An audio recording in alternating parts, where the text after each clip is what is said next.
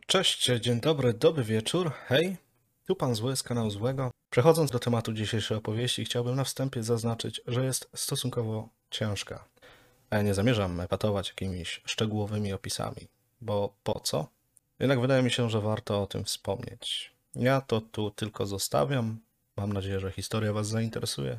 Tymczasem, nie przedłużając, zapraszam.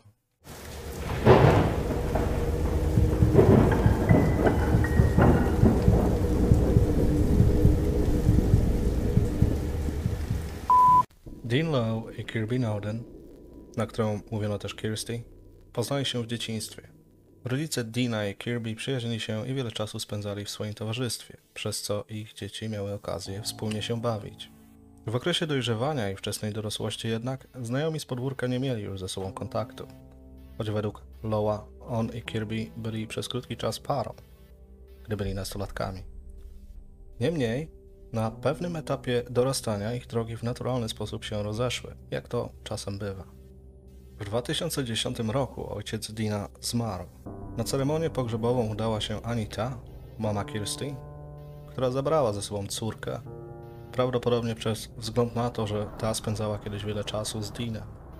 Po pogrzebie między 25-latkami zaiskrzyło. Nie minęło wiele czasu, kiedy para doczekała się dwójki pociech. Kirby już przed związaniem się z Deanem urodziła trójkę dzieci, z czego dwójka niestety zmarła krótko po narodzinach.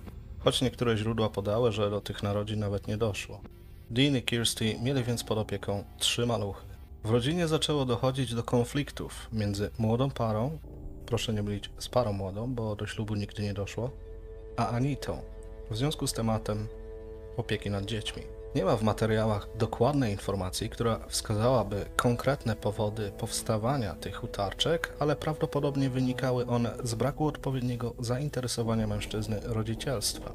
Efektem tych sprzeczek była decyzja o wyprowadzce z rodzinnego Winsford w Cheshire. Kirby, zakochana w Deanie i będąca pod jego wpływem, zostawiła swoje dzieci u Anity, gdzie miały zapewnione odpowiednie warunki i przeprowadziła się do Turkey w Devon. W nowym miejscu nie radzili sobie najlepiej. Niepowodzenia wynikające z słabego radzenia sobie z trudami codziennego życia odreagowywali coraz częściej, sięgając po alkohol i narkotyki. Praktyka ta z kolei powodowała, że tych nieszczęść było więcej. Wkrótce doszło do sytuacji, gdzie jedno nakręcało drugie. Lowe zeznał później, że zdarzało im się wydać w ciągu jednego dnia około 100 funtów na zaspokojenie swoich niezdrowych potrzeb. Wkrótce stało się to codziennością. W jaki sposób pozyskiwali wystarczające środki, wydając tyle pieniędzy każdego dnia? Do końca nie wiadomo. Otrzymywali pieniądze z systemu opieki społecznej, to wiemy na pewno. Dean był bezrobotny. Nie angażował się też w żaden sposób w codzienne obowiązki. Wiadomo, że Kirby pracowała, ale w żadnym miejscu zatrudnienia nie wytrwała zbyt długo. Zdarzało się też, że sama była bezrobotna, bo trudno sobie wyobrazić, aby mogła być gdzieś zatrudniona jako osoba bezdomna. Epizody życia na ulicy zdarzały się często, ale zawsze udawało im się znaleźć nowe mieszkanie czy pokój. Nierzadko przy pomocy instytucji pomocy socjalnej. Nieważne jak się starali i jakie metody pozyskiwania funduszy stosowali. Trafiały się dni, w które nie mieli na życie czy alkohol i narkotyki. Wtedy upuszczali sobie krew. Low miał zeznać później, że zdarzało im się utracić nawet dwie pinty krwi od osoby. Mowa tu o angielskiej pincie, a więc jedna pinta w ramach przypomnienia to nieco ponad pół litra, 0,57 dokładnie. Dean relacjonował dalej, że zabieg ten dawał im szum w głowie, porównywalny do tego, który można byłoby osiągnąć po wypiciu pinty wódki, czyli ponad pół litra. Po dwóch lub trzech latach spędzonych w Turkey, para postanowiła wynieść się z Devon chcąc zostawić ze sobą nieciekawą sytuację, w jakiej się znaleźli. Wzięli ze sobą plecaki i namiot, po czym wyruszyli na zachód wzdłuż południowego wybrzeża kraju. Mieli tak wędrować przez kilka miesięcy, nocując gdzie popadnie, często pod namiotem. W końcu dotarli do Penzance, miasta w zachodniej Konwali. Lowe powiedział, że tam trafili do tak zwanego breadline. W języku angielskim słowo to oznacza granicę nędzy, a minimum socjalnego potrzebnego do przeżycia. Jednak biorąc pod uwagę, że już od dłuższego czasu im się nie powodziło, wiele razy lądowali na ulicy, a od kilku miesięcy mieszkali pod namiotem, bez stałego adresu zamieszkania. W tym wypadku mogło chodzić o przytułek dla bezdomnych, Breadline Center, znajdujący się w centrum Penzance. Tu Kirby i Dean zaciągnęli pomocy, poprawiając swoją sytuację względnie. Ponownie otrzymali wsparcie, dzięki któremu wynajęli pokoje i mieszkania w różnych miastach na terenie hrabstwa Cornwallia, gdzie jednak długo nie wytrzymywali. Nie wiem, czy powodem był brak opłat za wynajem, ale każde z miejsc, które opuszczali, wymagało remontu. Podczas zwyczajowych rytuałów upuszczania krwi, których nie zaprzestali i które praktykowali, gdy nie mieli pieniędzy na używki, podczas tych czynności robili sporo bałaganu, którego nigdy nie starali się uprzątnąć. Możliwe, że wątpliwa renoma, którą sobie przez to wyrobili wśród lokalnych landlordów, czyli właścicieli posesji, zmusiła ich do odwiedzania coraz to nowych miejsc na mapie tego malowniczego regionu Anglii. Wśród miejscowości, które zamieszkiwali, można wymienić Bodmin, Truro, Sun Austell, Newquay, Camborne i Launceston. Na dłużej zatrzymają się tylko w Launceston, Ponieważ nie zmienili swoich kosztownych nawyków, a Dean nie był zainteresowany pójściem do pracy, wielokrotnie trafiali na ulicę bez dachu nad głową. Ostatecznie Kirby i Dean wylądowali w Marazain, małej urokliwej miejscowości pod Penzance. Zamieszkali w suterenie obiektu zwanego St. Elmo Flats przy North Street w samym centrum. Można przypuszczać, że do przeprowadzki doszło w okolicach 2015 roku, ponieważ w tym czasie Low za pośrednictwem swojego konta na Facebooku próbował sprzedać węża boa i sprzęt wymagany do posiadania takiego zwierzaka. W przeszłości mieli też fretkę, którą podobnie jak węża karmił szczurami. To też chętnie pokazywał na swoim profilu na wspomnianym wcześniej portalu społecznościowym. Można znaleźć tam więcej niepokojących rzeczy. Można, ponieważ w dalszym ciągu jest on możliwy do odwiedzenia. Wśród względnie normalnych postów można zauważyć wpisy ze zdjęciami dotyczące palenia marihuany, picia, a także pokazujące samo okaleczanie się i upuszczanie krwi. Ostatnia aktywność mężczyzny na Facebooku pochodzi z 16 maja 2017 roku, na dwa dni nim został aresztowany. Dwukrotnie zmienił zdjęcie profilowe, wstawił wspomnienie, a także zdjęcie dwóch psów, które należały do Kirsty i udostępnił artykuł dotyczący śmierci Iana Brady'ego, zabójcy z wrzosowisk. Ostatnia zmiana statusu nie zachowała się do dnia dzisiejszego, ale zdobyła jedną pozytywną reakcję. Rodzina Kirby nie utrzymywała z nią żadnego kontaktu. Dean miał postawić swoją partnerkę przed wyborem. Albo on, albo oni. Nikt nie wiedział, co się dzieje z kobietą. Wiadomo było jednak, że od pewnego czasu, żyjąc u boku Dina, popadła w coraz większy nauk. Mimo to była widywana na mieście, jak robi zakupy czy załatwia zwykłe sprawy. Można powiedzieć, że w małej miejscowości, jaką jest Marazoyan, jej twarz była kojarzona. Nie można było tego powiedzieć o Deanie, który całymi dniami przesiadywał w mieszkaniu paląc, pijąc i robiąc wszystko inne, co oferowało mu wspomniany wcześniej szum w głowie. Choć kobieta była znana w okolicy, to nie na tyle, aby ktoś zauważył jej zniknięcie. Późniejsze rozmowy z miejscowymi sklepikarzami wykazały, że nikogo nie zaalarmowała absencja stałej bywalczyni tych miejsc. Po raz ostatni była widziana w połowie stycznia 2017 roku. 13 stycznia sąsiad Dina zadzwonił na policję gdzie zgłosił, że Low pozwala swoim psom załatwiać się na wspólnym dziedzińcu. Funkcjonariusze zapukali w odpowiednie drzwi, z których wyłonił się brudny i nieogarnięty Dean. Wyszedł on na zewnątrz i natychmiast zamknął za sobą drzwi. Wezwani policjanci podejrzewali, że powodem tego było uniemożliwienie psom wybiegnięcie z mieszkania. Nie zauważyli niczego niepokojącego. Nakazali jedynie Deanowi posprzątać nieczystości, co ten bez protestów uczynił. Na tym skończyła się interwencja w mieszkaniu przy North Street. Miało to miejsce 13 stycznia 2017 roku. Cztery miesiące później kilku członków rodziny Dina Low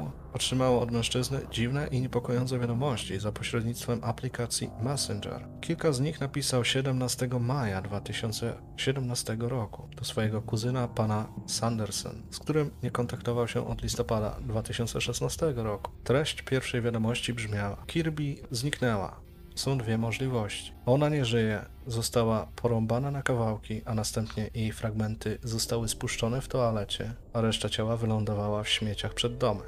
Albo ona mnie wrabia. Sanderson nie zdążył odpowiedzieć na ten tekst, gdy został zasypany kilkoma mniejszymi, w których Dean pytał, czy jego kuzyn wiedział, że Low zabił swoją siostrę, gdy ten miał 3 lata o poważnych uszkodzeniach, jakie Dean miał zadać swoim szkolnym kolegom w przyszłości, czy o zastrzelanie swojego ojca. Pan Sanderson nie miał pojęcia o co Deanowi chodzi. Po otrzymaniu kilku dodatkowych, wydawałoby się nie mających żadnego sensu, wiadomości, których Lowe się nad sobą użalał, odpisał Deanowi, żeby zaciągnął specjalistycznej pomocy. Odpowiedź Lowa brzmiała: Poje historia do opowiedzenia. Kirby zniknęła. Dla jej dobra mam nadzieję, że ciało, które posiekałem, nie było prawdziwe. Krótko po tym Dean wysłał kuzynowi zdjęcie ściany i sufitu swojego mieszkania. Były one brudne, a miejscami można było dostrzec plamy, przypominające ślady po krwi. Zaraz po nich pojawiły się kolejne komunikaty. Ta krew rozbryzgana po ścianach to nie żart, coś jest na rzeczy. Następnie, albo jestem wrabiany, albo zabiłem Kirby. Zamroczyło mnie. Obudziłem się z ciałem na podłodze. Przestraszyłem się, więc po prostu się go pozbyłem. Wrzuciłem zwłoki do śmietnika przed domem. Kolejna wiadomość. Pamiętam na pewno, że ją ciąłem i wsadziłem do śmietnika. Słyszałem śmieciarzy, gdy zauważyli to mięso. Nie wiedzieli, co to jest. To była ostatnia wiadomość do pana Sandersona, który nic z tym w tamtym czasie nie zrobił. W trakcie, gdy otrzymywał te wszystkie informacje od Dina, spędzał czas ze znajomymi w pubie.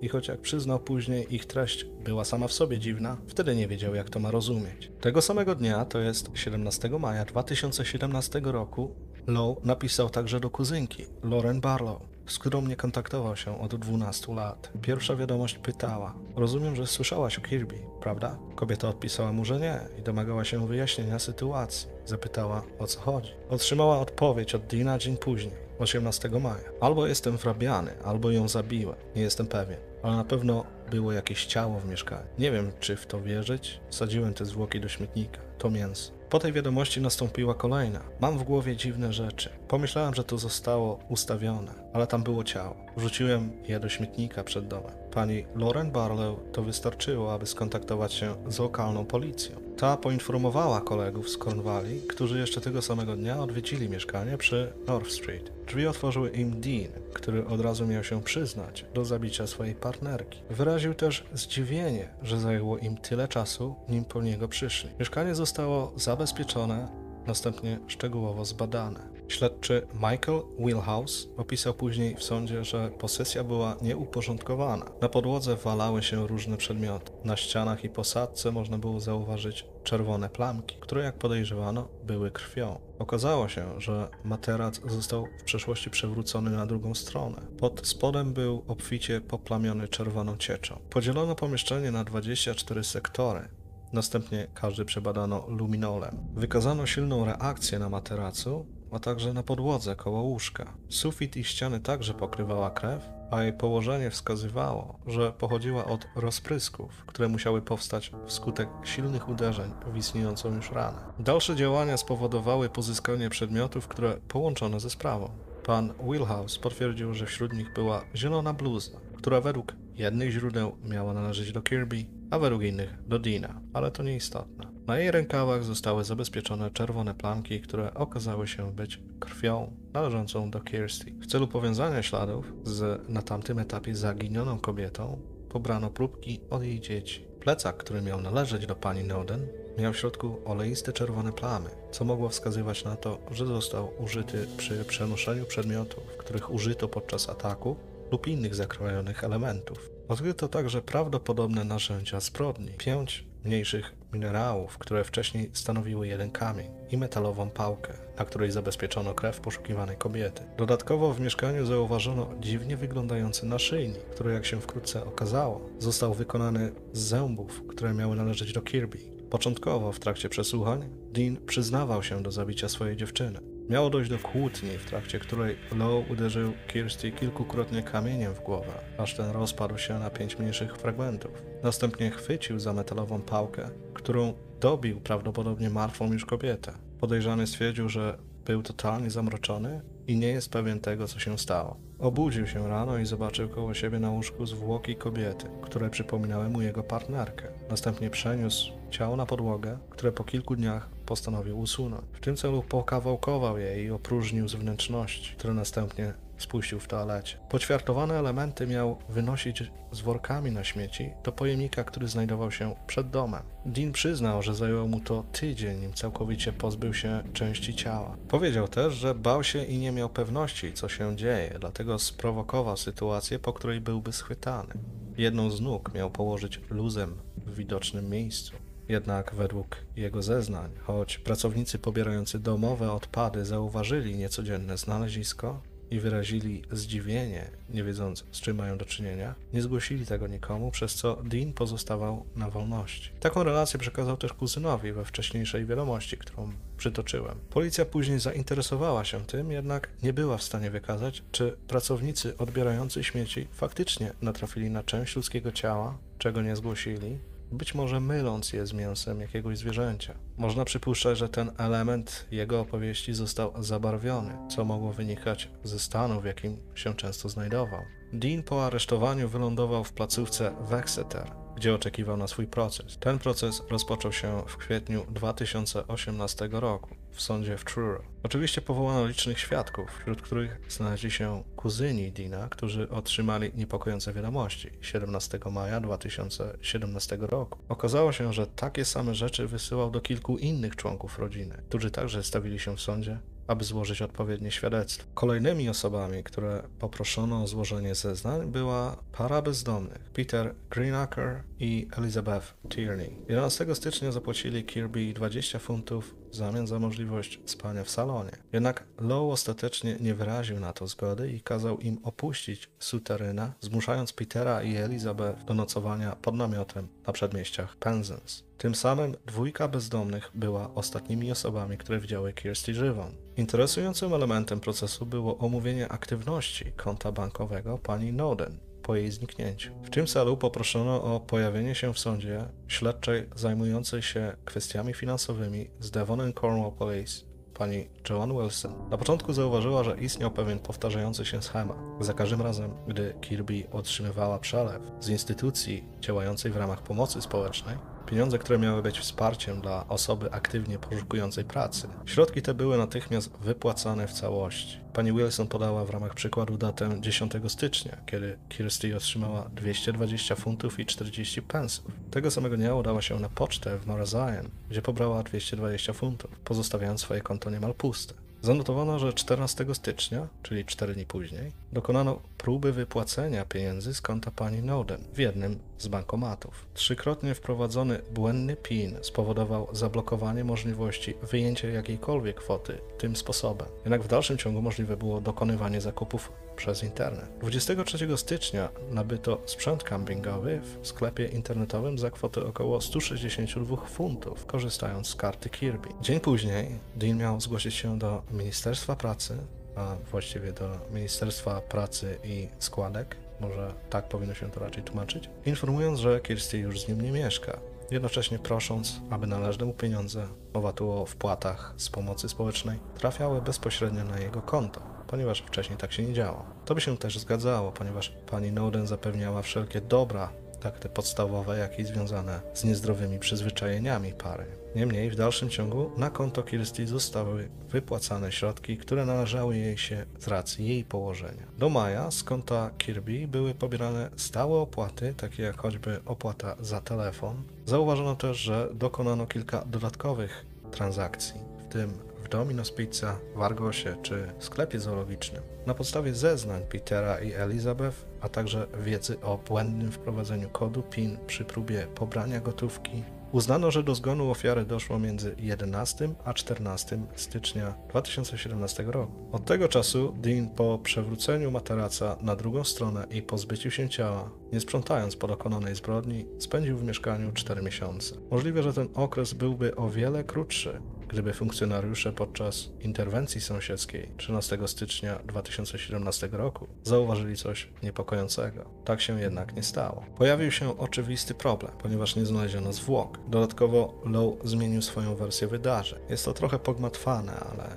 brzmi ona mniej więcej tak. Dean i Kirby mieli spędzić razem święta na zażywaniu nielegalnych substancji i piciu. Po tym między parą doszło do kilku poważnych kłótni które były spowodowane romansem kobiety z mężczyzną z jej przeszłości, Danem. W styczniu Kirby zjawiła się w mieszkaniu dwa lub trzy razy, większość tego czasu przebywając w innym nieznanym Lowowi miejscu. Połowie tego samego miesiąca Dean nie był w stanie dokładnie podać daty, ale pewnie chodziło mu o 11 stycznia. Kirsty podobno przyszła ze swoim kochankiem, po czym odurzyła Deana. Kiedy ten leżał półprzytomny, Kirby chodziła po mieszkaniu, oblewając ściany i podłogę swoją krwią, którą wcześniej upuściła. W trakcie tego do pokoju mieli wejść dwaj mężczyźni, którzy na polecenie Dana i Kirsty zaatakowali i zgwałcili odurzonego Dina. Gdy ten obudził się następnego dnia, miał przy sobie jakieś mięso, które postanowił wyrzucić. Lowe powiedział także, że pani Noden wyjechała ze swoim kochankiem do Republiki Południowej Afryki w celu rozpoczęcia nowego życia. Oczywiście padło pytanie o powód zmiany zeznań i o to, dlaczego wcześniej oskarżony przyznał się do zabicia swojej partnerki. W odpowiedzi Dean przyznał, że zażywał dużą liczbę różnych nielegalnych środków i nadużywał marihuany, przez co zatracił poczucie tego, co prawdziwe. Wcześniejsza relacja miała być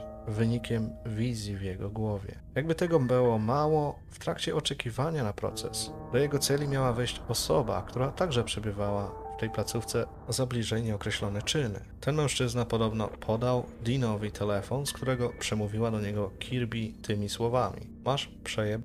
Spędzisz resztę życia w więzieniu, a ja rozpocznę je na nowo. Nowa wersja wydarzeń podana przez oskarżonego została uznana za nieprawdziwą. Właściwie to nie pozostawiono na Dinie suchej nitki, określając go różnymi, trzeba przyznać, eleganckimi epitetami. Mimo, że nie odnaleziono ciała Kirby, uznano ją za zmarłą. Posłużono się znalezionymi dowodami, tym dużą ilością krwi kobiety, naszyjnikiem zrobionym z jej zębów, a także pozyskanymi przedmiotami, które, jak podejrzewano, posłużyły do zabicia ofiary. Oczywiście przeczesano okolice, a także nawet e, okoliczne wody, jednak nie znaleziono żadnych śladów po kobiecie. Oficjalnie uznano, że Dean, będąc pod wpływem alkoholu i innych środków odurzających, podczas kłótni zaatakował Kirsty kamieniem, następnie metalową pałką. Rano, po przebudzeniu, powoli zaczęło dochodzić do niego, co się stało, na co zareagował kolejnymi dawkami różnego rodzaju używek, pod wpływem których zdecydował się rozczłonkować